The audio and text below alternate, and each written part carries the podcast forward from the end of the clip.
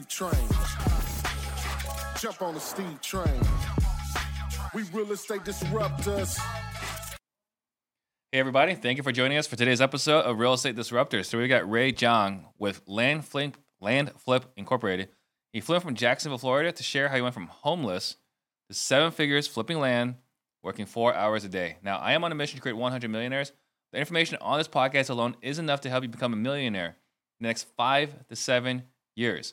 If you take consistent action, you will become one. And we've got something that we're going to be launching in about 30 days officially. May 17th. If you want to be in the loop, go to stevetraintelegram.com. I promise you, you're not going to want to miss this. Uh, and um, if you get value out of the show, please tag a friend below, share this episode right now, hit the subscribe button. The more we work together, the more people we can help. And there's a live show, so please ask your questions for Ray to answer. You ready? Absolutely. All right, We're- so we're ready. all right, perfect, perfect. So the first question is Yeah. what was your life like right before you got into real estate? So I was uh, I came to the America about twelve years ago. 12 and- years. Yeah. and Okay. I started learning English. You know, the fact that you can understand me is a miracle right now. So Hey, 12 years. That's really good. That's awesome. What, what, where Yeah. did you come from exactly? I'm from China. What part of China? Because it's Beijing. pretty pretty Yeah. big. So Beijing. Yeah. Got it. Okay. You, di- did you come here for real estate? No, I came here for school, and uh, Okay. I want I really hated my life, so I want to change it. And uh, Hated your life before you got here or after you got here? before. Okay. right. So on here is freedom, right? Mm. So uh, I was thinking what to do because right after I came, I became homeless. So uh, I lived in the car for a couple months and I started to flip all different free stuff. You know, the things that you can see every day, the microwave, the bed, uh, bed frame, you know, Mm. all those. And I started to do cars after that.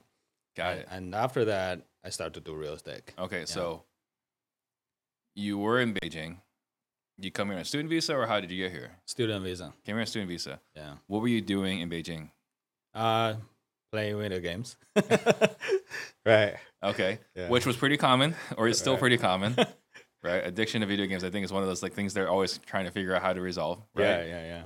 Um, but were you like a, a, a did you study anything in college? Did you graduate college? Like what what what were you leaving behind? I was at least I was pretending to go to college. So Okay. I would go to this. uh, We have this internet bar in China, right? Mm-hmm. So I would go there on Monday morning, and I'll come out on Saturday night, and Mm-hmm. then I would go home and tell my mom I actually went to school, but I spent all my time playing video games.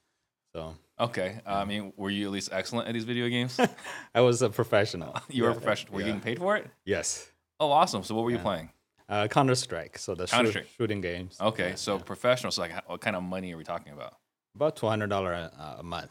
Two hundred a month. Yeah, Okay, so professional, but not something that you can work with. we didn't have uh, Instagram. and Those we can go live by then, but you know, there's a very minimum money. Is that something you can go back to? Could you play Counter Strike for money now?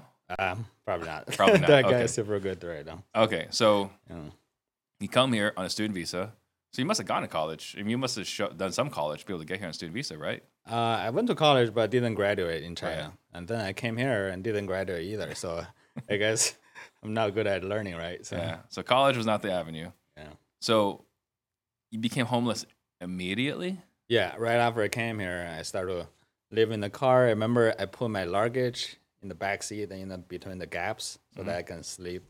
Flat. Mm-hmm. Wow. Yeah. So did you know you were gonna be homeless when you got here? Uh, I didn't know, but you know, what was your plan when you got here? uh, just see what's going on later on, right? So I Yeah. have to do it first. Yeah. So this is the ultimate. I'll figure it out when I get there. yes. That's extreme. I'm pretty much in that camp of like I'm gonna jump off the bridge or the the, the, the cliff and I'll build a plan on the way down. right. You actually Yeah. I- jump off and build the pl- plan on the way down. Right. So when we we um, when we do anything, there's some two motives, right? The first motive is we want to avoid the pain. I Mm-hmm. absolutely hate my life. I want to change it. That's why I came to America. Mm-hmm. So um, you know, I will do whatever it takes. Okay. Yeah. Um. So I assume then you weren't married at this time. No. Okay.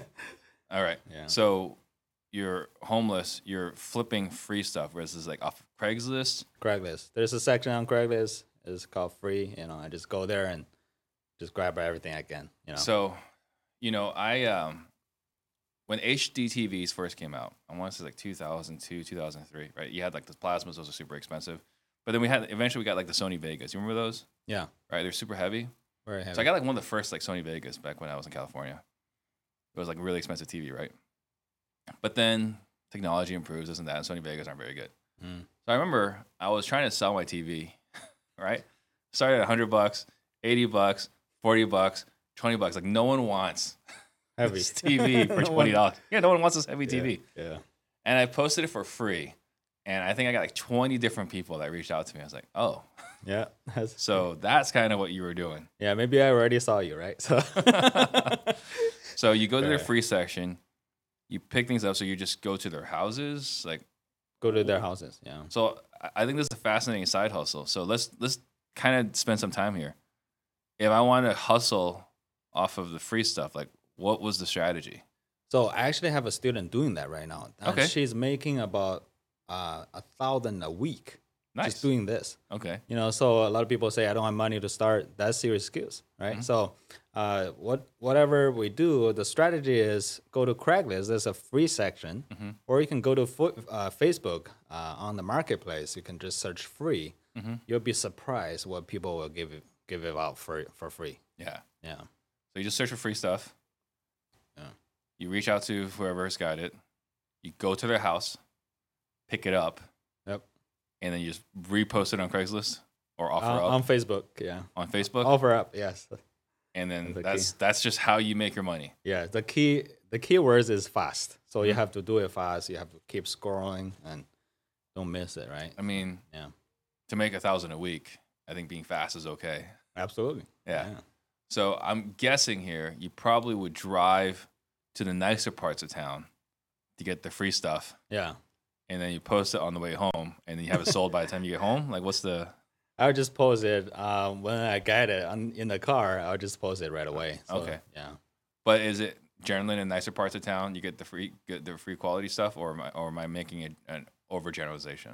Uh, I think it is middle class, richer area, and because some people don't even have stuff to give out for free, right? So Right. Yeah. Okay. So you started microwaves, and or, or, what was the what was the fanciest thing you bought you got for free? Uh, I got it like uh, I remember there was a a, s- a- a CD player. You know, I sold it for like hundred fifty dollars. Sometimes I sell it if the item is very light. I'll sell on eBay. So uh, I sold it for hundred fifty dollars. I remember. Okay. Yeah. So when you're talking about thousand dollars a week, it's a lot of hustle. Yes. Okay. Yeah. Yeah, because we have uh, you know Ryan Pineda has been on the show a few times, and his whole thing is just flipping couches, Yep. right? So I imagine you probably seen his content around I that. saw that. Yeah. Okay. So then you said you got into cars, Yeah. but cars is not the free section. No. Okay. Yeah. So you hustle free stuff and you involve in the cars. How long were you uh, hustling the free stuff? How long were you hustling in the, in the cars? So I started to flip cars, and then I completely stopped the free stuff because I think it's a waste of time. Uh, but cars, there's a lot of money to be made, and I remember I still doing it sometime right now, but you know I don't have a lot of time.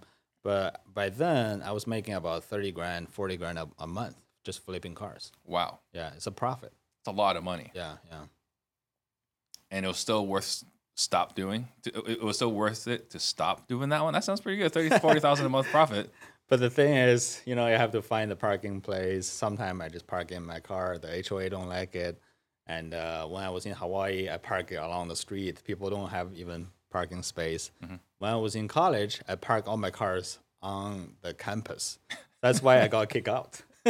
That's why you got kicked out of school. Yeah, yeah. So the principal actually lived inside the campus, and one day he came out, and there was spring spring break. So he was like, "I thought this is a break, and uh, we have so many cars on the parking lot, and who owns these cars? You know?" And he called the security. The security so- saw the camera footage. It was an Asian guy driving the BMW, walking around, you know. And, and the principal called me in and said, "You have to go."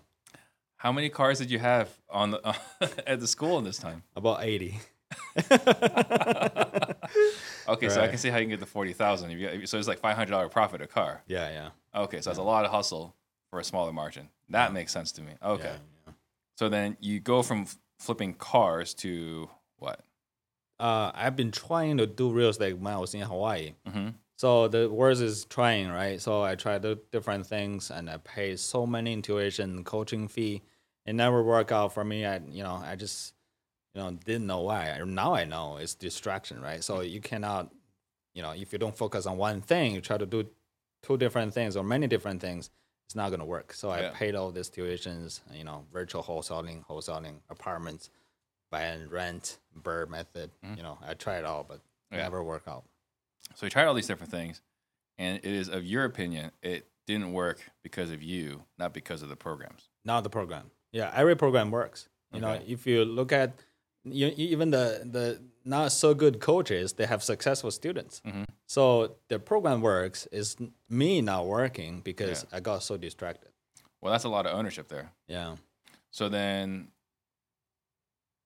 so the reason why you went from cars to real estate because it was directly from cars to real estate. uh, yes, There was nothing el- else in between. no. Okay, so the reason why you went into real estate is because it was just too much work uh, doing cars. Uh, also, the profit is very enticing. So Mm-hmm. I see all these guys, you know, they post their Lamborghini. They're like, I just made thirty thousand on my house flip.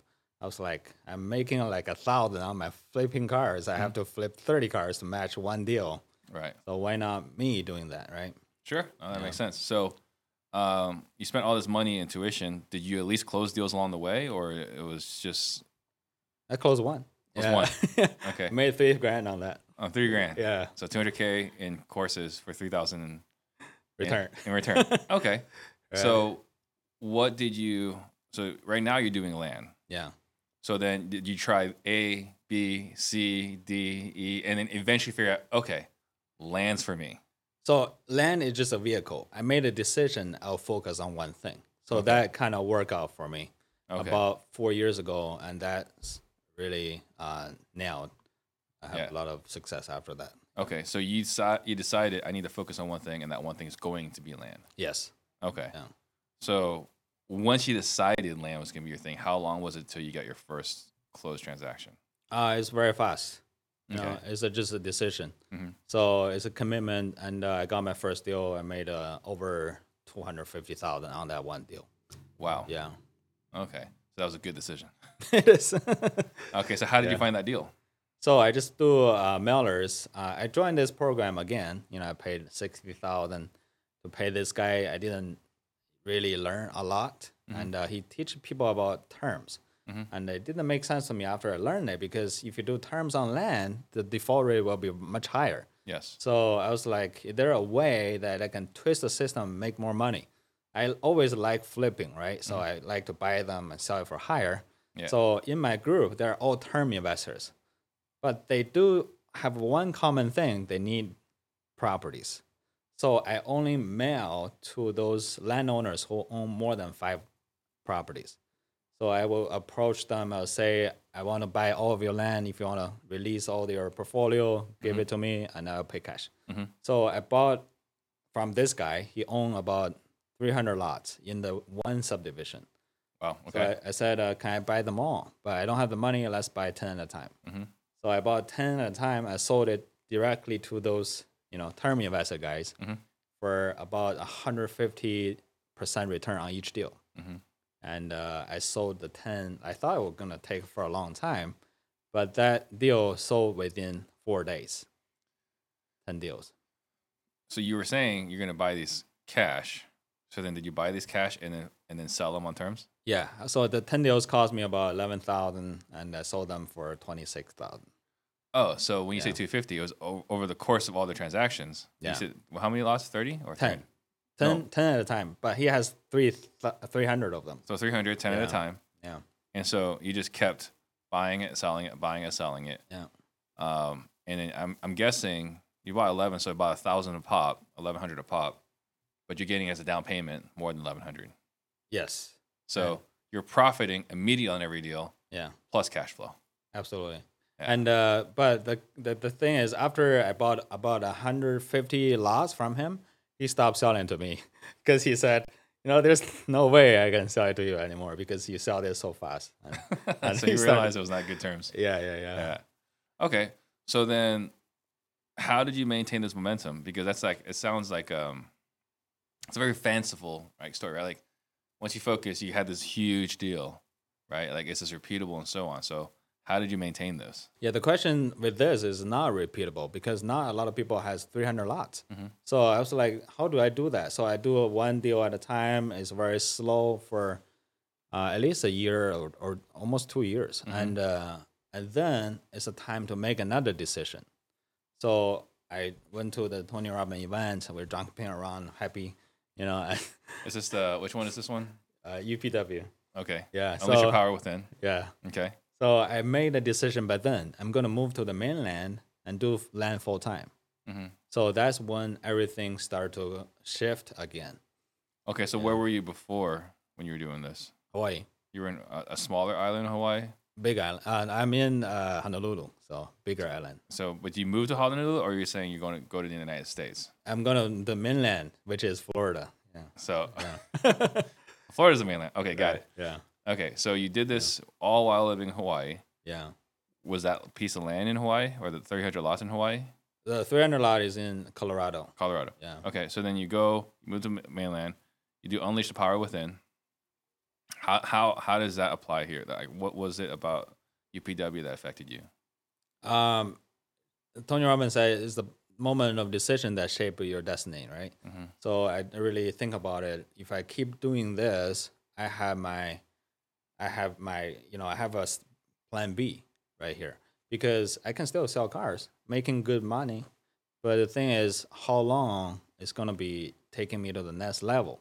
Because I'm doing cars full time, I cannot do this land thing. So focused, it's a distraction again. So I said, that's enough. I'm gonna move to Florida. I'll cut the plan B. I'll do land full time, and then everything started different. Do you have any doubts when you were doing that? Because that's a, Oh yeah, what kind of doubts did you face? uh, am I gonna make it? And uh, you know, uh, is this will lower my income? And uh, why am I be able to do this? You know, all these uh, things going on in my mind. Sure. Yeah. So then, um, once you move to Florida, tell me about your next deal. Uh, so actually, we moved. That's a process. We we went to California for about a, m- a month, and then during that a month period of time, I started to shift my method of flipping land, and I got my first deal. I bought it for six grand, and I sold it for fifty eight thousand. So that's when I know I made the right decision. And then after I came here, it just uh, deals like that, you know. So talk to me about how you found that six thousand dollar deal for fif- and selling it for fifty eight. so I send the offers to I ship from I used to do like this out of nowhere land to infill lots. You know, infill lots meaning it's near the city. Um, and then I send this offer out for twenty two thousand. The land worth about fifty. So this guy called me back and uh, I renegotiate again. I'm a Chinese, right? Never pay full price, right? So and then we negotiate from twenty two thousand to six and I just tell him your land has a lot of trees, you know, which is very common for land, right? And but he live off state, so he don't care. I bought it for six grand and sold it within a week for fifty eight thousand. Yeah. Gotcha. Uh, Facebook Marketplace, MLS, how By, you- by realtors, by Realty. yeah. Gotcha. Uh, so then, along this journey, what were some of your biggest victories from when you started till today? Um, I think it just I had a deal that I bought it for 50, uh, sixty eight thousand. I sold it a couple days ago for one hundred sixty Mm-hmm. So that really blew my mind, even surprised myself. So you know, I, I know this system works. Mm-hmm. So I can do this virtually anywhere, Sure. and I can be anywhere too. Right. So I don't have to be at home. You know, if I don't want to, I can go to China for a while, right? So Um, let's talk about that deal. So you bought it for sixty eight, and sold it for one hundred fifty. You said one yeah, one hundred sixty. hundred sixty. Yeah. How did you find that deal? How did you sell that deal? Uh, I sent it to direct mail. It's a small part of uh, Texas called Galveston, Mhm. so on the east side. And uh, I I sent the mailer out, and this caller, uh, seller called me back, and he wants for ninety thousand. Sure. And uh, when I again I went to the Google Map and see that, and I told the seller uh, I went there virtually. You know, I tried to sleep on the land, and I couldn't fall asleep. And the seller said, "Why?" and I said it's right next to the highway, right? So I tried to make a joke with him, but uh, uh, we dropped down from ninety five thousand to sixty eight thousand. Gotcha. Yeah, Okay, but isn't there like, it's a pretty big island, yeah, but the highway goes right through the middle of it. yeah. Yeah. Okay. Um, let's see. What, what was I going to ask you there? Oh, dang it. Um, oh, going back to China. You would go back to China still? Uh, uh, you know, once in a while. So Are you a citizen of China? yes, So you're not a U.S. citizen. no, I have a green card though. Green card. Yeah, Yeah. Well, I just bring it up because like, uh, we just spent two weeks in Vietnam. You know, uh, last month, yeah, and I, I feel fine going to Vietnam. You know, even though it's a communist country, like, it seems like they leave you alone. yeah. But I'm absolutely terrified of going to China right. because on any random moment, they can just determine that you're a spy for the U.S. But you look like Chinese, so you're fine. I don't know. I just Yeah. feel like they could just at, at- at a moment's whim, just like you know what, that guy seems too American. He's probably a spy, and then you're in a camp. you're probably w- getting watched uh, secretly. So, Yeah. Yeah. So I'm absolutely terrified. Yeah. Like the people ask me, "Do you ever want to go back to China?" I'm like, no, no. absolutely not. I'm just terrified. Yeah. Uh, their their their respect for freedom is a little bit different yeah. than respect for freedom We, here. we have an empire there right now. So Yeah. well, like you kind of watch, you know, like uh, when COVID started, you know, like they were locking people into their apartments, and um, uh, what was it they would uh, they would screw their door shut, yeah. right? There Like- people died. Uh, they, Yeah. the, the guy burned. you know? Yeah. yeah, they would screw your door shut so you could not leave your apartment. Yeah. Yeah. They treat freedom a little bit different than they do here. So I was like, I don't, I have no desire uh, uh, to go visit over there. Okay, Yeah. so right now you're flipping nationwide. So yeah. doing seven figures a year. About yeah. Okay. So what does your operation look like to do seven figures wholesaling? Or I- not wholesaling, flipping land. Yeah, I think maybe I should uh, start to hire, and uh, I got advice for doing that because right now I only have one VA, Mhm. and that's about it. So I uh, because on the whole process, I don't need to do a lot of work. So for example, the first step is market selection. That costs about thirty minutes, Mhm. Mm-hmm. and the second step is how to make offers. My VA do that. Mhm. And then the third step and fourth step is negotiation, take calls. I take that about three to four hours a day. And after I acquire the land, I just sell it back to realtors. So the realtor worry about this bowl, and I don't even need to worry about it. So So you don't have a giant marketing arm yeah, or acquisitions arm or dispositions arm. yeah, very lean. And uh, the thing to grow it, I think, is just to hire acquisition people, and then uh, have him take the calls. I could increase the number of mailing I, I mail. Yeah. So then step one is market selection. Yeah. So then how do you even determine which market to go into? So the first step is I try to avoid this major hot market. For example, right now we are in Phoenix. I will not do business here, and uh, I would do about thirty to two hours away from the major city, Yeah. and I will see how much sold in the last three months. If it is number over forty, that could be a very good market for me. For example, I have uh, some land in Eloy, Arizona. Gotcha. You know, not too far away from here, right? Yeah, it's about 45 minutes. Yeah, Yeah. yeah, So pick a metro, go out 30 minutes to two hours, and from there, see if there are 40 transactions at least forty. Yeah, in the or more. last Yeah, month, in the last year. three months. So 40 transactions in Yeah. the last three months. Yeah.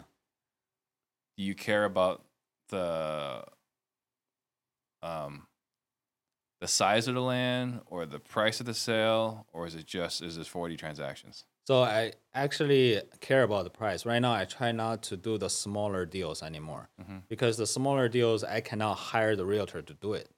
I have to do it myself. Yeah, that makes sense. Yeah. So at least uh, the land has to worth over fifteen dollars Mhm. to about three hundred thousand. Realtors will sell the land for 15,000? Yeah. What's the commission on those? Is it Yeah. 6%? Uh, ten percent about that. yeah. 10%. Yeah.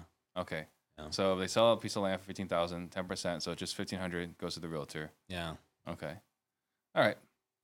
So it has to be at least 15,000 for it to be worth the realtor's time. Yes. So because if it's not worth the realtor's time, you're going to do it. Yeah. I'm And not. because if it's not worth it to you, we're not going to buy anything less than 15,000. yes. Makes total sense. Yeah. Okay. Um, so you identify the markets. How many markets are you in?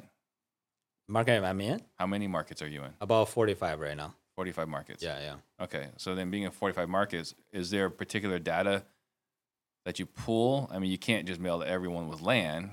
So like is there a demographic or avatar you're looking for Mm. in, in marketing to them? Absolutely. So the 40 we talk about. So I would dive in into what sold in the last three months, and I will see what subdivision specifically sold, Mhm. and then I would only mail to those subdivisions with Got it. about half of the price sold. Okay. Yeah, So you Yeah. sell you you advertise at half Mhm. the previous sold count. yeah. Okay. How did you determine half? Uh, let's say in the subdivision A, uh, price No, I mean, how did you determine 50% was the number? Fifty percent. Oh, Yeah. I just want to offer. I, normally, I offer about forty to fifty-five percent. Mhm. Depends on how hot the market is. If it Yeah. is very close to the major city, I'll offer about fifty-five percent, and then after the offer comes back, I'll renegotiate again. Got it. Yeah. Yeah, because for me, what I've heard, and I am not a land expert, so just qualify that.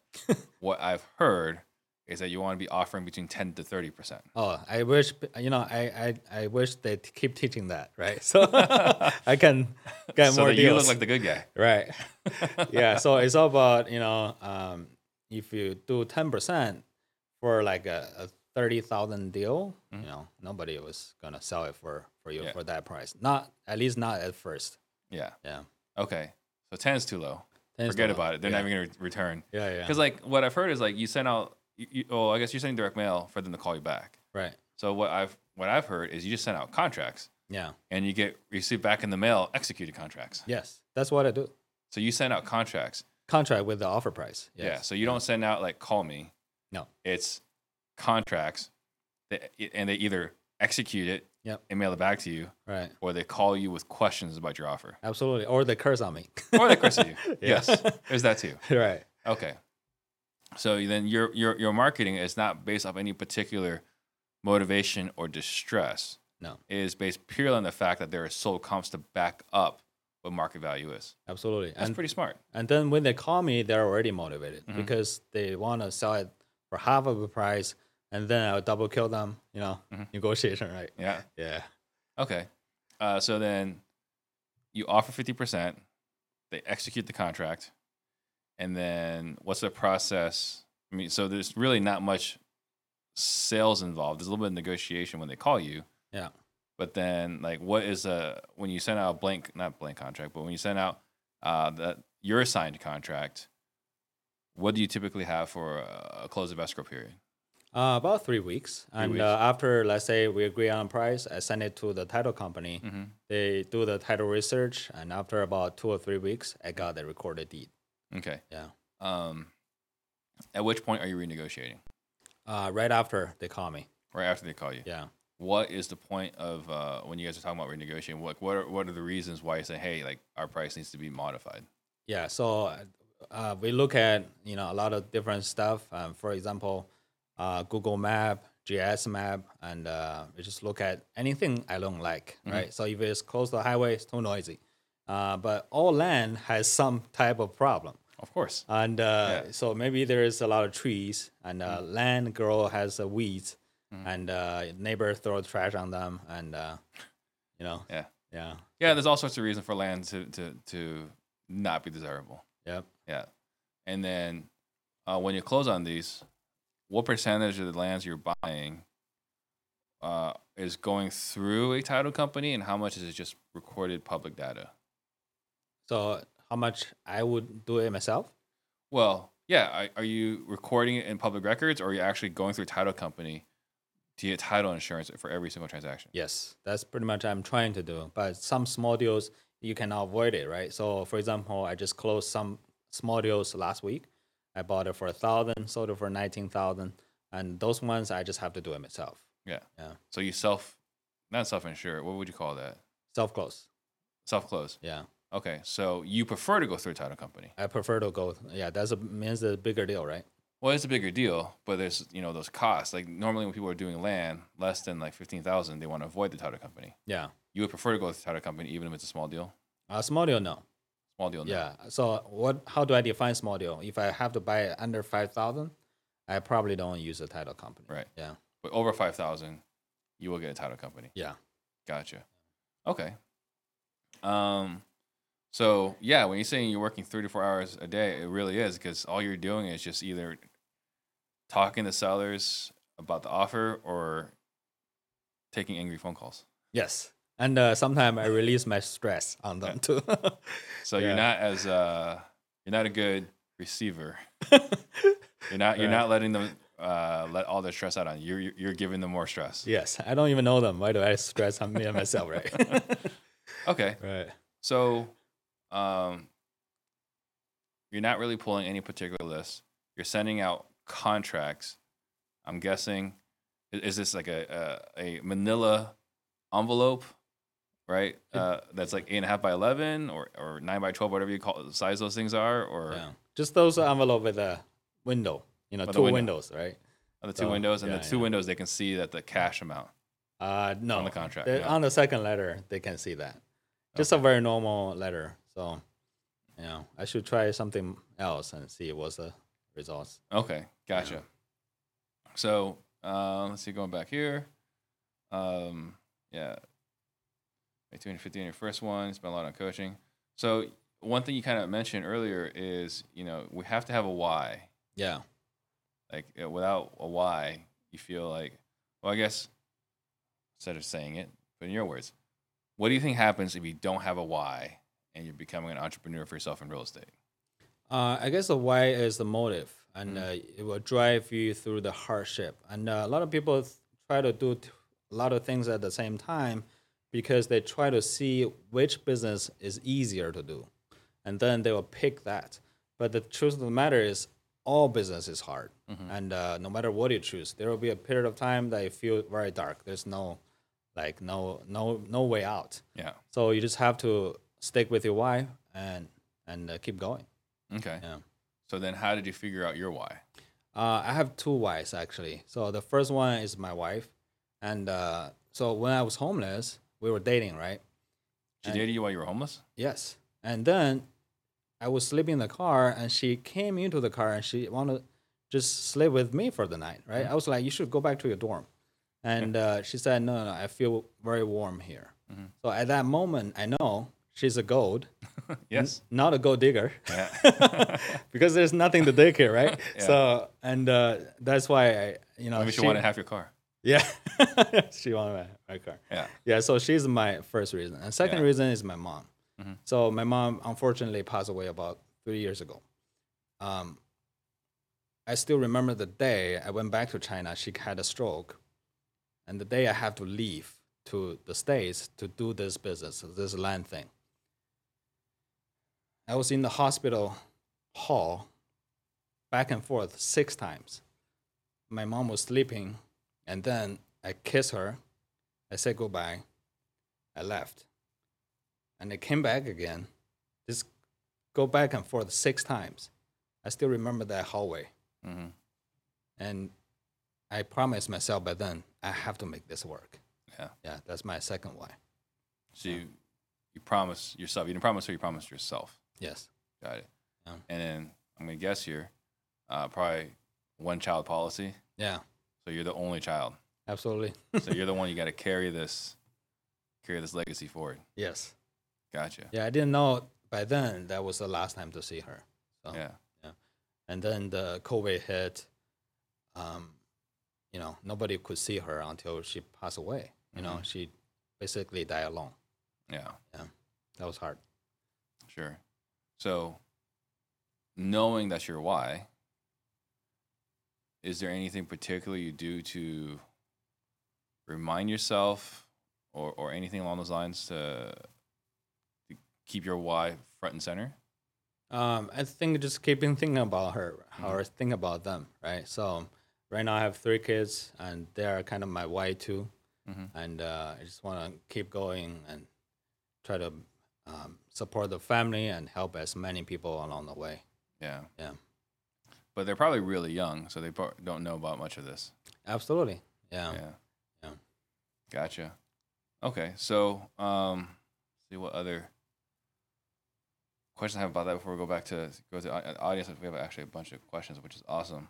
Um, so right now you're saying you're focused on land, so you're only doing land right Yes. now. Yeah. So no multifamily, No. no, no other things, No. um, and it's really focused on who your target audience is.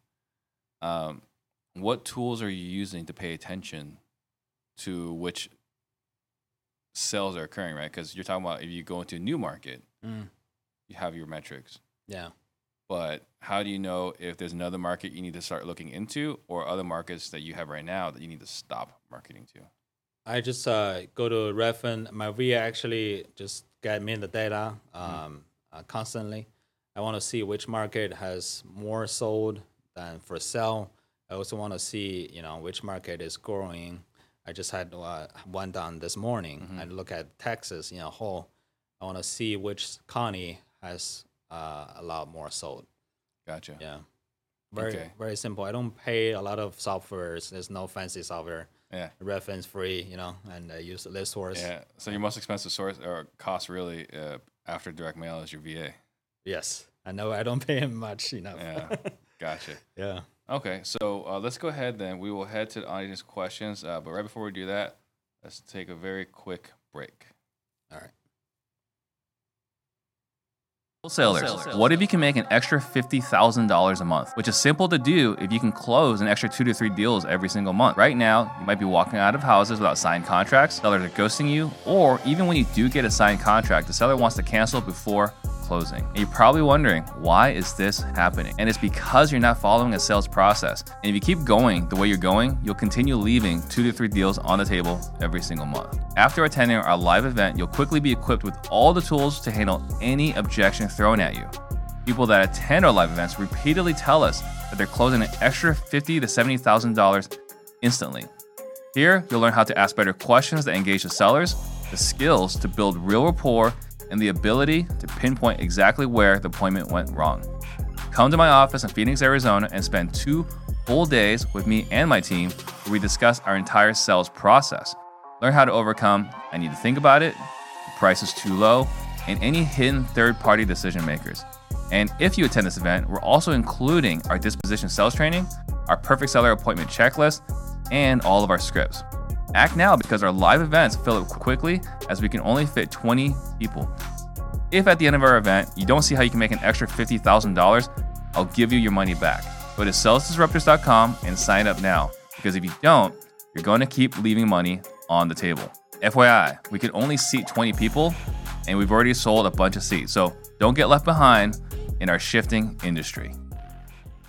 Okay, so I see a lot of quality questions here uh, and, and audience. But before I even jump into the questions, you know, uh, I was kind of remarking. So as I'm looking at the three cameras we have in this office, like, when did we start putting phones up? right? Because there's two live feeds here, and then Ray said these are his. Yes. So we're live on his Instagram and live on his TikTok, which I think is absolutely awesome. You know, uh, what compelled you to go uh, to be so you know intentional and in, in bringing your phone? Like you're the first person to just put up tripods and stream in here. What what what uh, what compelled you to do that? So I guess I guess that's my hobby. Whenever I get an opportunity, or at least it seems like an opportunity, I'll grab it as fast as I can. Mm-hmm. So of course, you know everyone knows you, you're the big hitter. So I try to grab you as much as possible, right? Yeah.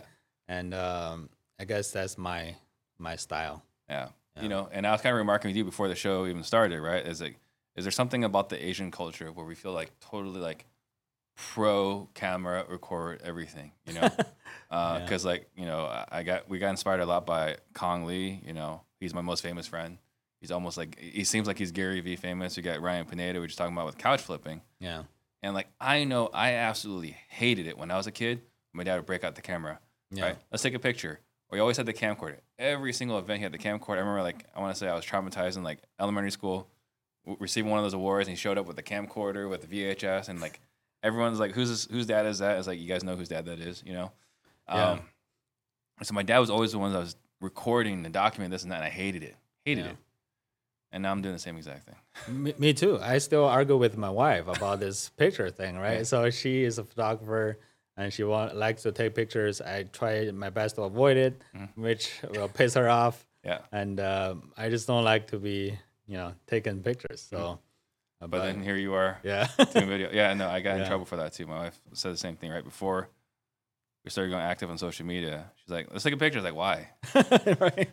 And now she's like, you're so conscious about your image and this and that. And she's not wrong. It's just, Yeah, it's just, I wonder what this evolution, what causes this evolution. yeah. Uh, so on YouTube, uh, uh, Ashish uh, Verma, Ray, how should I approach land flipping if I have hundred thousand dollars to put in? I've sent three thousand mailers. Uh, how many mailers, deals, etc. Should I be, should my numbers be targeting? Uh, at least uh, try your best you can, but the minimum number is three thousand letters a month. So if you ask me how much, how much, how many I should mail, there's only one word answer: more. You know, mail more, right? So I talked to a, a mutual friend of us, uh, Will, and he mail about one hundred sixty thousand a month, right? So the more you get, and the the keywords is consistency. So it's not like just one time. Some people ask me, Ray, how many mailers I should mail out to get a deal? I wish I could answer that. You know, I, I, that would be a ATM machine. I just put money in, I get money out, right? All right. But you just have to be consistent.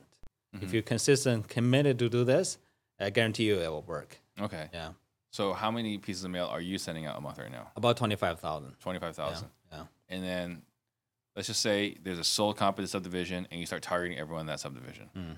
How many times and how often are you mailing that subdivision? at least every other four months. I made a mistake to mail it too soon. So I mailed a county in Texas. I got a deal. I bought it for twenty thousand, sold it for sixty, and got my second deal for twenty five thousand. And it's under contract. I was super happy, right? And uh, this county works. Let me mail it again for a higher price. So I did exactly that. And the, the strange thing is that second seller got my second letter for a higher price. And he said, Ray, you did this yourself. You told me you want to buy it for higher. I guess my land is appreciating. I'm not going to sell it. So you cancel that. I lost three, $30,000. Oh wow. Yeah. Okay. Yeah. So every four months, you said. At least three, four months. Yeah. So four months in between. Yes. Okay. Yeah. Uh, but how many times are you going to mail that one seller or that one subdivision? Until I don't think there's much deals ever, ever. Yeah. Okay. Yeah. Uh, Rob Sturble on Instagram. Yeah, renting a parking lot isn't that expensive, but the insurance isn't cheap.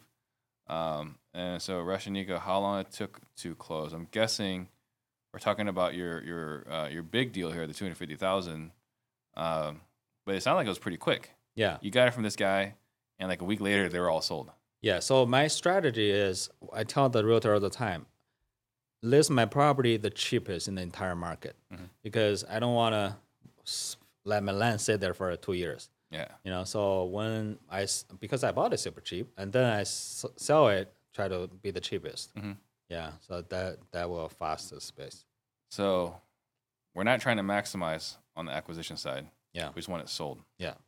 And it's fascinating because this dichotomy or this mi- mi- mindset exists in wholesaling as well, right? Like, we got to get this super deep. We got to get the best deal possible when we buy it. All right. We don't care what we sell it for. just get it sold, Right. right? It's just Yeah. it's, it's such an interesting dynamic. Yeah. Uh, B Sewell on YouTube says, uh, "You're amazing. Hustle game is something serious." Uh, Mike B says, "Love the studio setup. Thank you, Mike. Appreciate that." Uh, and then Mike says, uh, or B Sewell says that your uh, uh, your wife it sounds like is definitely a keeper. I strongly agree with that se- sentiment. Uh, is direct mail your only marketing method for finding land? This is from 310 Group. Yes. Yeah. Okay. And especially when I first started, uh, try to do one marketing channel. And the cold calling and testing doesn't really make sense to me. I Yeah. don't want to sit there and calling and the guy negative and I just send direct mail, right? So, Mm-hmm. yeah. Well, I mean that's the, that's the cool thing about land, and not to say you couldn't do it with with houses, but the cool thing with land is you just mail contracts. Yeah.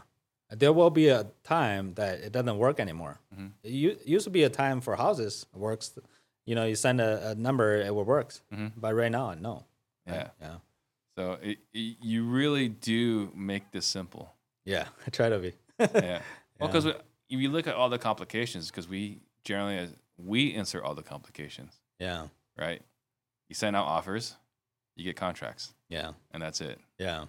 Uh, do you have KPIs? Do you measure, or do you just you just send out mail and then whatever happens happens? Yes, that's basically it. I try to keep it very simple. I guess Mm-hmm. that's my strength, also my weakness, because I could have get more deals if I manage those da- data. Yeah, Yeah. gotcha. Okay. Uh, and then Mike G appreciates your humor. Um, sometimes you release your stress on them. Uh, IG the deal fiend says he's, they're loving this interview. So, all right, uh, Caleb on IG because you are in forty five different markets. What does deal flow look like per month? Um, it depends, but the average profit right now is from you know slow slow down quite a bit. Mm-hmm. Um, right now it's about sixty to one hundred ten a month. Uh, profit. thousand in yeah. revenue. Yeah, uh, a hundred ten thousand. Yes. Okay. Yeah. Uh, but as far as number of transactions, Uh, about six to ten deals. Yeah. Last week I closed five. Uh, yesterday I closed one. You know, just um something Yeah. like that. Yeah. so about six to ten deals a month. Yeah. But you have felt something change in this market shift. Absolutely. Okay. so what was it like before the shift, and what's it like today? Oh my gosh! I remember in September I had the biggest month. Uh, This of past September or the September before? September in 2022. Okay. Yeah, so I had profit 250,000 on that month, but right now it's nothing close to that.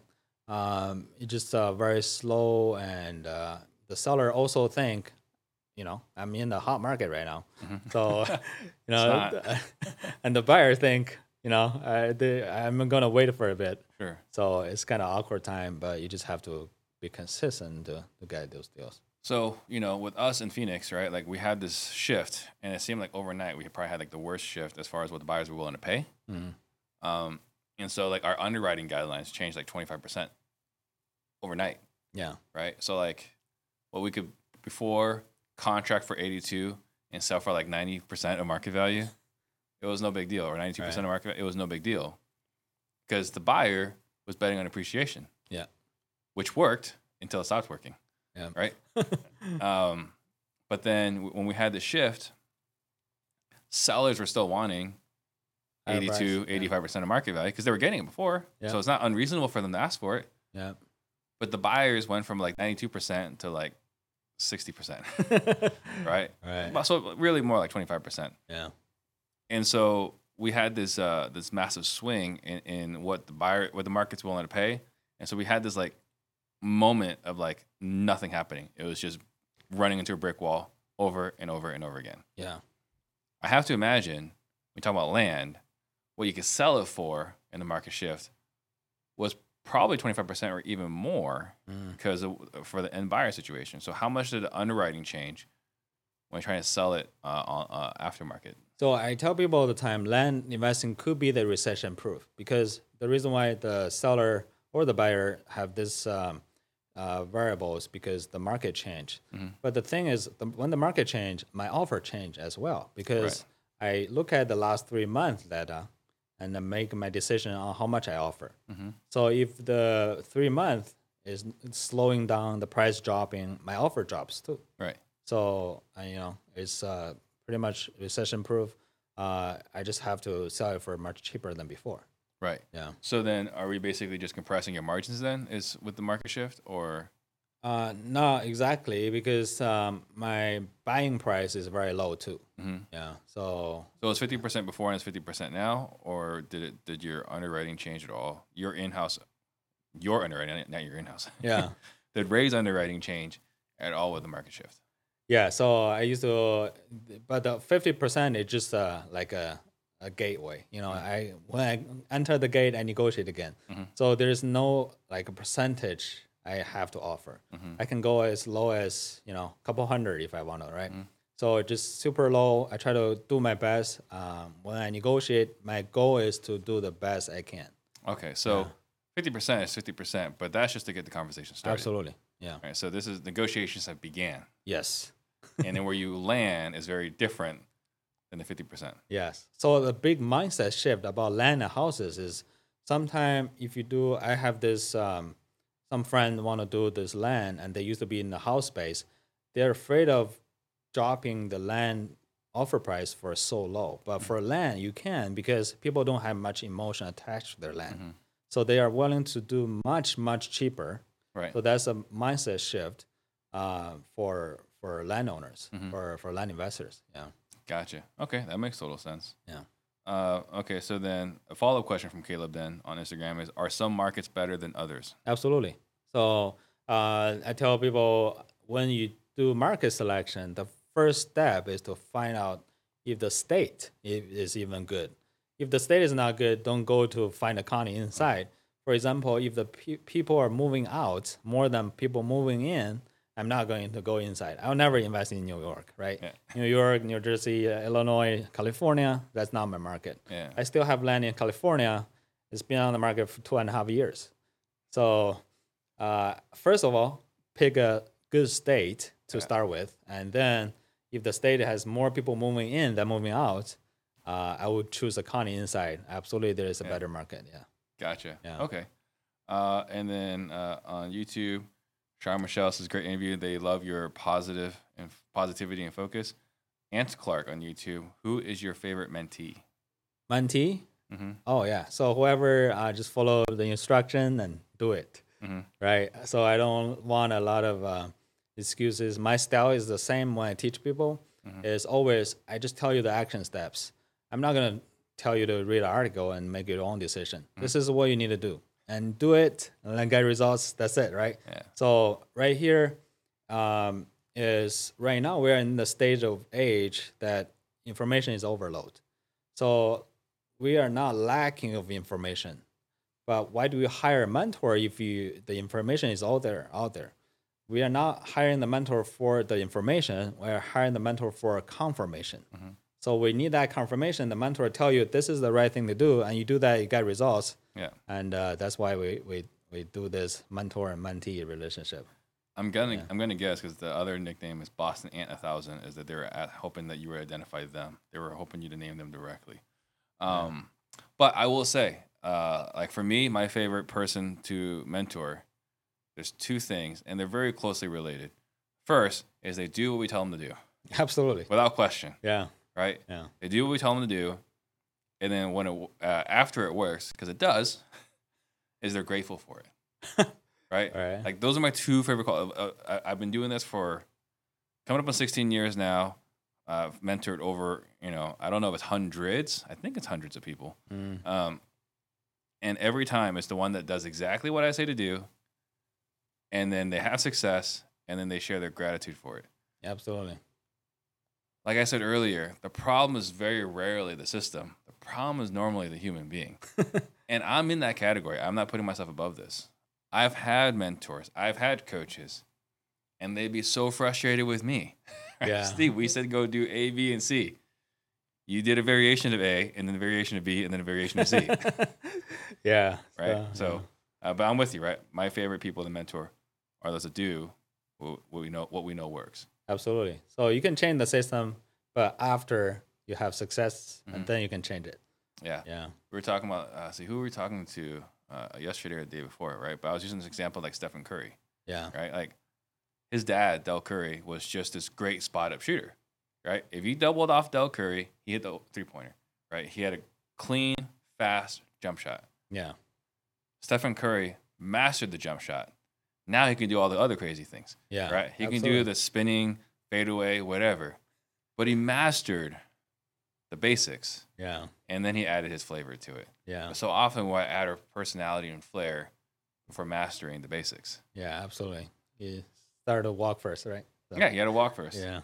Uh, so Mike B, are you- uh, dispositions, uh, is it? Uh, so you mentioned you like to go through realtors for Absolutely. dispositions. Yeah. So then his question after that is, cash or seller financing when you sell? Cash. All cash. Always cash. Yeah. Okay. Yeah. Why not seller finance? Because that seems to be what everyone else does. Yeah, I you know I j- wish people would do that all the time, right? So I can do this. Uh-huh. So I want, yeah, You love it when they teach the other thing. absolutely. So you can do your thing. yes, Got it. Perfect. I love that. yeah. So uh, I just want to you know land flipping should be a cash cow for you. Mm-hmm. If you want to collect cash flow, go to apartments. Mm-hmm. So apartments is more reliable. People have Mm-hmm. to live inside, so they will pay you for sure. But for land, they might be gone. You know, they don't have any much pain. But for multifamily, you Right. can buy them and for cash flow. But for land, it's a cash cow. So you're saying because with land, there's no emotional attachment. Yes. So in when times get tough, land is one of the first things to get let go. Yes. Yeah. Yeah. And that's why you don't like s- the creative or seller financing. Absolutely. Yeah. Yeah. Yeah. Got it. Do you buy in financing? No. Uh, seller financing? No. You don't buy in seller financing either. No, no. I just pay them right away, and then Okay. Mm. cash has power the, the to negotiate, right? And you tell the seller, I, "I'll pay you down payment, and I'll pay you the rest, you know, in ten years." That's not as Mm. appealing as I'll pay you all cash. What is uh I mean, how are you sourcing that cash right now? Uh, I just do it myself. It's your own Yeah. money. Yeah, yeah. You don't even do private money. No, You really make this simple. right, simple. right. Yeah. I mean, have have you ever had to buy it on a credit card? Uh, no, I when I first started, I have to uh, find some other people to fund the deal. All right. But after I got enough, you know, cash, I just forget about them, right? So, Gotcha. Okay. Uh, Char Michelle on YouTube wants to know which mit- which mail service do you use? Uh, I use a service called um, Offers Mm-hmm. Two, and the letter, uh, the number 2 owners.com. Offers to owners.com. Yeah, and uh, it's about sixty uh, cents each. Mm-hmm. Uh, you just you know you don't have to do a lot of stuff. You can send it out. I'm guessing by the URL that the contract's already in the thing. Yes. So you're not even like sending the contracts. No. I just send them uh, the the sheet, the Excel sheet with the offer price. So you're just yeah. all you're doing is like I want to mail to these people. Yes. Here's my offer amount. Yeah. Are you even like pulling the names or are you just like I want to mail to this area? Um, pu- pull the name is my VA's job, so I don't even do that. So Yeah. so you're telling a VA I want to mail to this subdivision. yeah. Get the names, get their mailing addresses, right? Yeah. Not the home uh, not not the property address, but get their mailing address, I'm Yeah. guessing. Yeah. You take that, you submit it to offers to owners. So he does the offer price first, and then he submit to offers to owners. Mm-hmm. Okay, so name, uh, mailing address, offer amount. Yeah. You send it to this other service, Yeah. and then they send the contracts w- uh, inside the mail. Right. And then all you get again is either executed contracts to your is it a box office or a PO box, or you actually send it to like an office. My home. Your home. you really Right. make it super simple. All right, Right. so the contracts go to your house. Right. I mean, do you use like a call tracking service, or do they just call your cell phone? Uh, g- uh, I use CallRail. So Yeah. you have some services. yes, Okay. I do pay. you do pay for a software. Yeah, okay. yeah. So CallRail. Um, I, I love this. Right. I mean, it's super simple. So Yeah. name, mailing address, offer amount goes out, executed contract comes back to your home, Yeah. or they call you and you negotiate. Or go to my email or fax number. So there are Okay. four ways they can get hold of me. Got it. Yeah. That's fantastic. So Yeah. again, super super simple. Uh, IG, thanks for the value. Really appreciate listening to this live stream. Do you pick specific realtors when selling the land? Absolutely. So uh, all realtors will tell you, I know the entire area. Send me all the deals, which is a lie. And uh, a lot of realtors don't know the entire area. Yeah. So when I look for uh, the realtors, I only see, let's say, my project or my subject properties in this area. I on- only look for realtors who actually sold land nearby. Yeah. I never search, uh, let's say, Phoenix land realtors. I never do that. Yeah. So uh, they have to sell sold some land nearby. They need a track record. Yes. Yeah. Yeah. And then are you using Redfin for that? Zillow? Refin. Redfin. Yeah, and yeah, very sophisticated software. Right? Yeah, just use public publicly available information. Absolutely. Yeah. I mean the fact like how much you've simplified it is absolutely incredible. Yeah. To bring in this kind of revenue, uh, i- i it's it, it's phenomenal. So then, you know, looking right now, from when you decided and committed, right? Like you moved to California and then Florida. I was like, all right, this is what I'm doing. Till today, how different does your business look? um, you know, still myself, but uh, you know, just the process. I tried different things. So it, right now it looks very simple and easy, but I tried multiple things and this actually works. So, you know, I try to make it uh, very effortless for myself. Yeah. And um, you know, that's What did you try that didn't work? Like, what were some like biggest like mistakes? Uh, I did like uh, the direct mail with a no offer price. I got like you know 400 calls out of uh, 4,000 mailers. That wastes a lot of time. Yeah. Yeah, so that didn't work out for me. Uh, I didn't. I don't like to take a lot of calls and have to make an offer Mhm. right there. Yeah. Yeah, so offer price actually works better for me. So it's better just start the negotiation before the phones even uh, before they even call. Yes. And- Yeah. Yeah. Simple enough. Uh, what freedom does uh, real estate afford you? Oh yeah, I can be anywhere, and of course I have to work a lot right now. I have uh, the coaching business, Mhm. but um, you know, without real estate, I s- have to do this car thing, which I've been doing long enough, and uh, I'm tired of leaking oil. You know, Yeah. engine problem. You know, and all this stuff. but you were making 30, 40 k a month flipping cars. You- You could have you could have bought a Lamborghini and posted on Instagram Yep. selling cars. Yeah, I, I sh- should have uh, died sooner y- too, right? So there's a lot of work, yeah, Yeah. with cars. Gotcha. Yeah, and there's if you park on the street, people will tow it. You know, there's a lot of different stuff. Yeah. Yeah, So a much less simple business Yeah. compared to today. yeah, Yeah. So you said that your wife is your why and your mom is your why. So like, how are you? Um, how does that show up? Like, how do you demonstrate that? You know, to your significant other. Uh, you know, my wife probably don't feel it, but I had just have to wo- work harder, right? So, um, right now I'm not like in the, um, I, I'm not looking for more money. I just want to do more and to help more. Mhm. Um, I guess I work a lot, and my wife sometimes feel like you know you leave me alone all the time. You know, Yeah. I, I guess um, that's how I, I should have done better for the Mhm. for the family. What does uh, do more and help more mean? So just uh, right now, I have this Instagram and TikTok going on, Mm-hmm. and I try to show people how simple this process can be, and I have people reaching out, Mm-hmm. and uh, it's a wonderful feeling to help another people Yeah. to earn some money. So um, they ha- don't have to be working for someone else, Yeah. right? Uh, what is your biggest struggle right now? Uh, the struggle it should be, um, I think, you know, all entrepreneurs think they're the hero.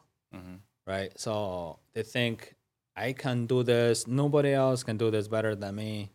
This trap, right? So I just need to find a guy who I trust enough to take calls for me, right? So I have to believe that if he focus only on one negotiation, he can do a better job than me. Mhm. So that's could be my my struggle uh, to trust someone Got it. en- enough. Yeah. Okay. Well, I mean, it, it, it sounded like earlier in our interview that the qualification to be a good negotiator was to be Asian. yeah. So why don't you just go hire another guy that's just Asian? Right. Right. Yeah. Um, actually, uh, I watched over the weekend uh, Stephen He. Have you watched any of his videos? Mm, no. So he's another uh, uh, he's another um, YouTube guy, right? He's a comedian, Chinese uh, Chinese in Ireland, right? If he's not if he's not in Ireland, then he's from Ireland, right? So it's kind of funny. He has a bit of an Irish accent, um, but he does this skit, uh, like why don't like why you should never kidnap Asian kids. All right, so we're gonna do a reaction video. I'm gonna have Amelia, my daughter, come in. We're gonna do a reaction video about it. But basically, you know, the, the, the kidnapper calls, like you know, and it's like a twenty thousand dollar ransom if you want your kid, Negotiate. right? He's like twenty thousand. Like, what kind of discount can I get? like, I never pay full price, and just Right, So- you gotta negotiate. yeah, you gotta negotiate. Yeah. And by the end of the skit, like the guy's like, I'll pay you twenty thousand to take your kid to take your kid back. Um, absolutely. Yeah, but you know, so like, what are you doing about this? You you you've got. Uh, it seems like you know you've gone to uh, unleashing the power within. Are you coaching right now with Tony Robbins or or not? Uh, not right now. I used to be their platinum group, which Mm-hmm. is the highest uh, mastermind, Yeah. and that's why I found the the, the deal founders. Mhm. And um, but right now, I just stop a little bit and try to focus on this. Okay. Yeah. So no mentors right now. No, Okay. So you're in the platinum group, and I think it was 75k. Now it's like 83k a year or something like that. 80, 80, 80k a year. 80k a year Yeah. plus you get to pay for all the travel. Absolutely, Right? and It's uh, not- none of that's included. plus uh, special events, you have to pay more. Yeah. Oh really? Yeah, the financial they have a once in a year, and you have to pay for that. Yeah. I thought that was included. No. How much is the financial one? Eight eight grand for Eight grand. two days, three days. I mean, eh, Yeah. at at 80k, 8k is kind of noise, right? Yeah. It's only 10% more. Right. But talk to me about that program because uh, did you ever meet Jonathan Leahy in there? Uh, I think I h- might have, Yeah. but uh, I He couldn't. was the Remax guy. I think he's EXP now, but he was trying to convince me to join, yeah. and I was like, buddy, like 75k plus travel, like no, No. right? Yeah. So tell me about your experience in being in Tony Robbins' uh, premier group. Um, the that kind of was my dream Mm-hmm. because when I was in China, I was listening to the translated version. You know, this weird guy talking about Chinese, and it's not even sound very good, right? Probably not the same energy and passion as Tony no, Robbins. no, no, no. They were like, you know, you need to do this. But uh, when I first when I came to America, I was like, I need to do this. I remember my first event is in New York. Me Mm. and my wife we went there. We jump around and uh, Fire walk, walk walking. on a for- fire, Yeah. and uh, we felt good. And uh, then I was like, what's more? You know, I want to join that platinum, and uh, so I went there, and I was uh, heavily financial burden, and then you Yes, know, it is. yeah, but uh, it's it's great. And I, inside that event, I made a decision. So that def- decision made me a lot of money. Right. Yeah, But as far as like who you're able to connect with, right? Like yeah, people were people were telling me, right? Not verified. Is like if you want to be in the same room as Warren Buffett, that's what it takes. Did you ever were you ever in the same room as Warren Buffett? no, No. not yet. Okay. Yeah. So like who were the people you got to connect with that made a difference uh, in your life? Um, I guess just the people you meet and they become um, wh- who you associate with. Sure. And uh, I always try to associate with people who actually doing better than me. Mhm. Uh, but a lot of people th- say, "Oh, Ray, you just uh, you know, so money, right? So uh, you know, everything you do is just money oriented. You just associate with people who are richer than you. Mhm. But you know, they have results. They have different mindset. Why not? Right? Yeah. Yeah. But you can't point to anything there as like, man, like this made a big shift for me besides making the decision. Uh, I guess they found my deals, and and they made me a lot of money on that. So Yeah, well there's Yeah. that for sure. yeah, those people are, has has money and they have results. Yeah. I mean, to pay 80k a year plus travel. Because they don't go Right. somewhere simple. Like you don't just go to Los Angeles No, or Florida. Like it's we went to uh, Costa Rica and do these crazy things. Yeah. You know. uh, so. How do you stay motivated?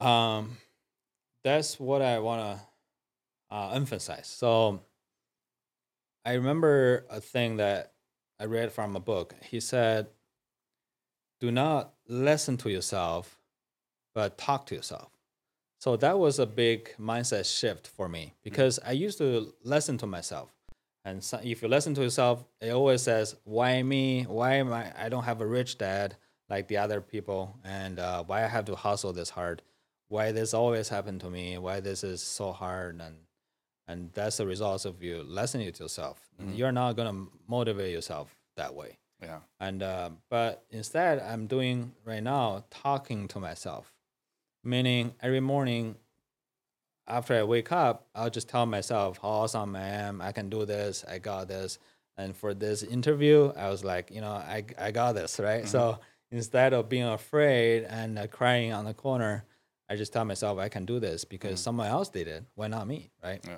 yeah so that's uh keep me motivated So listening to your listening to yourself can potentially lead to you know why is this happening to me? Kind of a Right. victim deal. right And talking to yourself, you can program your brain yeah into who you want it to be. Yes, and then you program your, your mind to a point that your mind actually start to talk to you, talk to you in a positive way. Mhm. So that's that's what you want. Got it. Yeah. No, I love it. Is Yeah. there anything uh, you want to share from yourself talk in the mornings? That might be helpful. Uh, I'm rich. I'm abundant. Um, I can do this. I can. I will. I, I am. You know all this um, affirmation, right? So Yeah. yeah, Yeah, I, I think that's fa- fantastic. yeah. Uh, so let's see here. Uh, Mike B, YouTube. Does Ray close in cash before listing on MLS? Yes, yeah. Buy and cash. Yeah. And then just to emphasize, use your own money. There's no hard money or private money. No, just on my own money. But you know, we all start somewhere, and at first you just have to do whatever you have to do. Absolutely. Yeah. How do you measure success? Uh, I think success is you try your best, And if you haven't tried your best, you're not successful, and you have to be grateful, like you said, Mhm. um, you know, grateful for what you have, right? So, Yeah.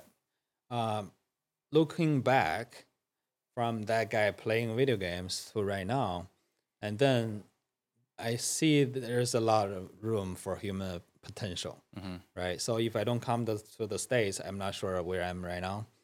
But uh, success is doing your best every single day, one day at a time. Don't overthink it. Um, I think eventually people will think you're successful, but in your mind, you know, you tell yourself, I got more room to go.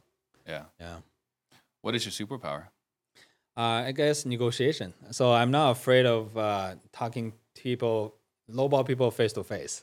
So I g- actually almost got hit by two guys because I lowball them Physically? physically. Yes, because I, when I was doing cars, I have to do this, right?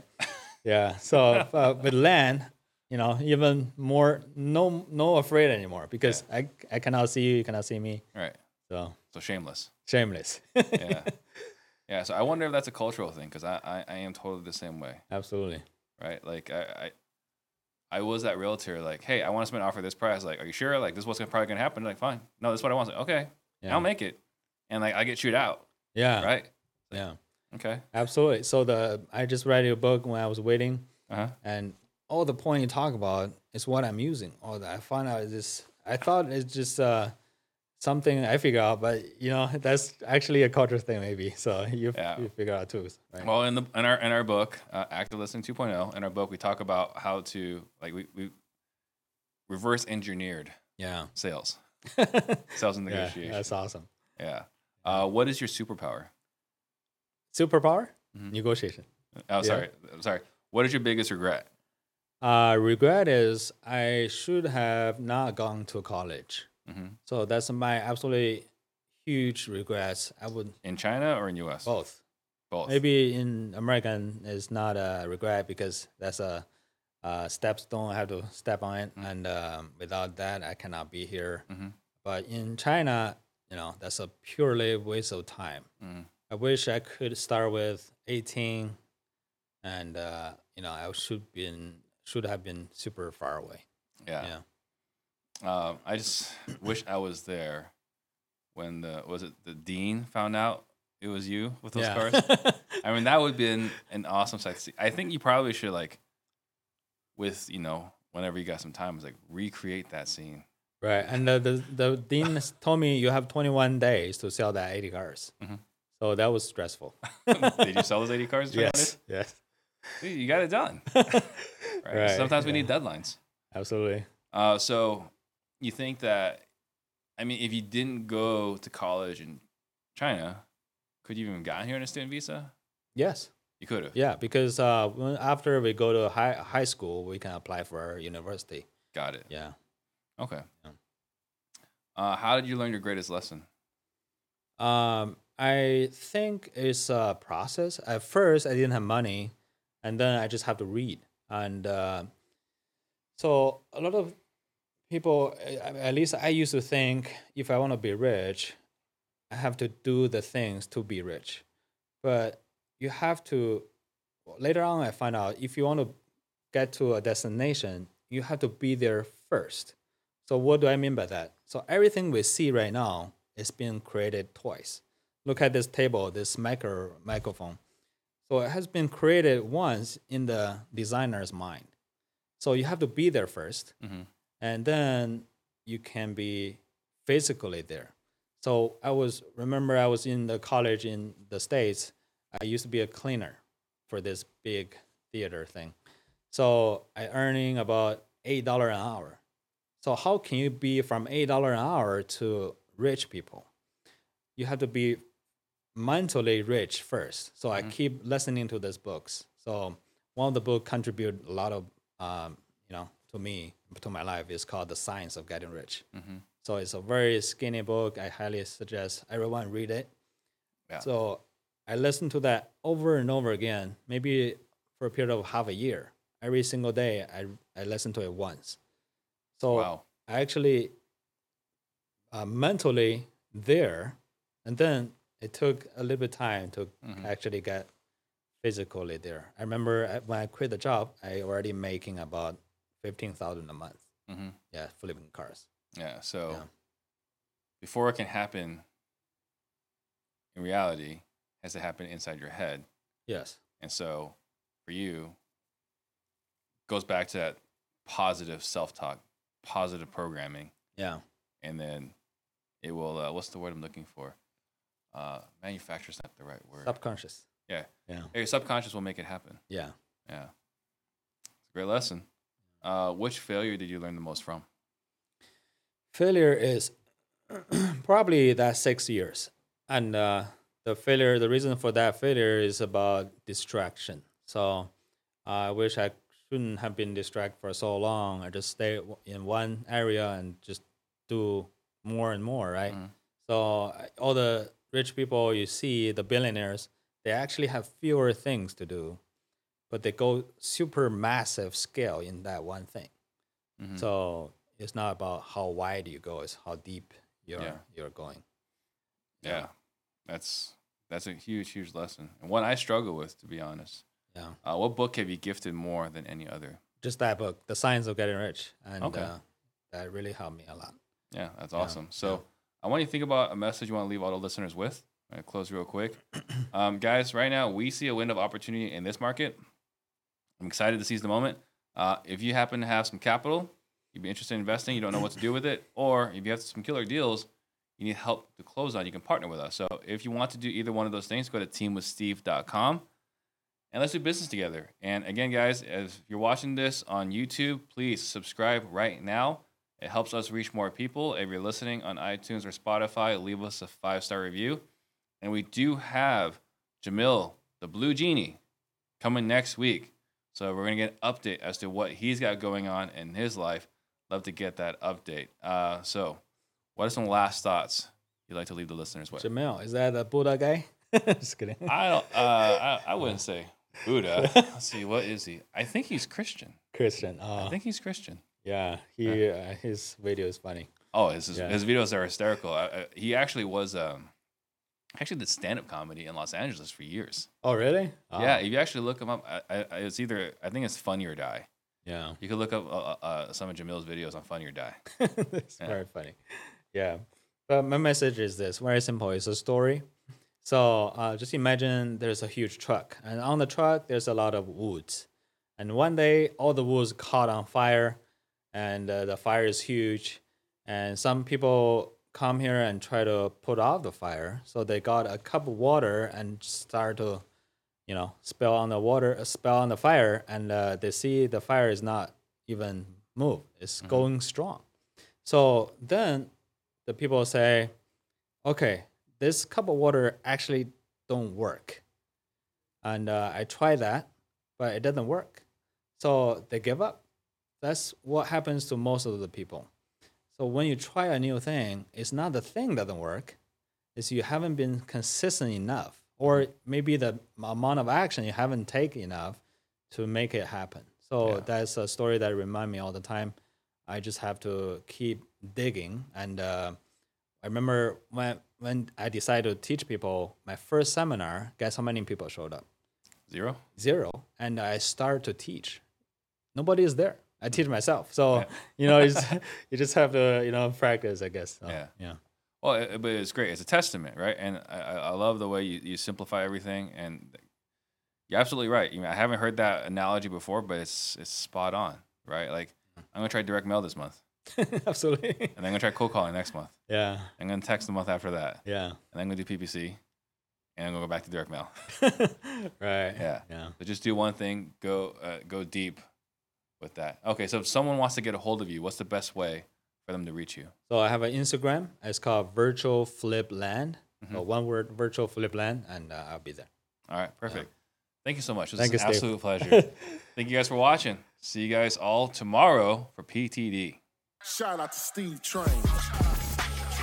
Jump on the Steve Train. We real estate disruptors.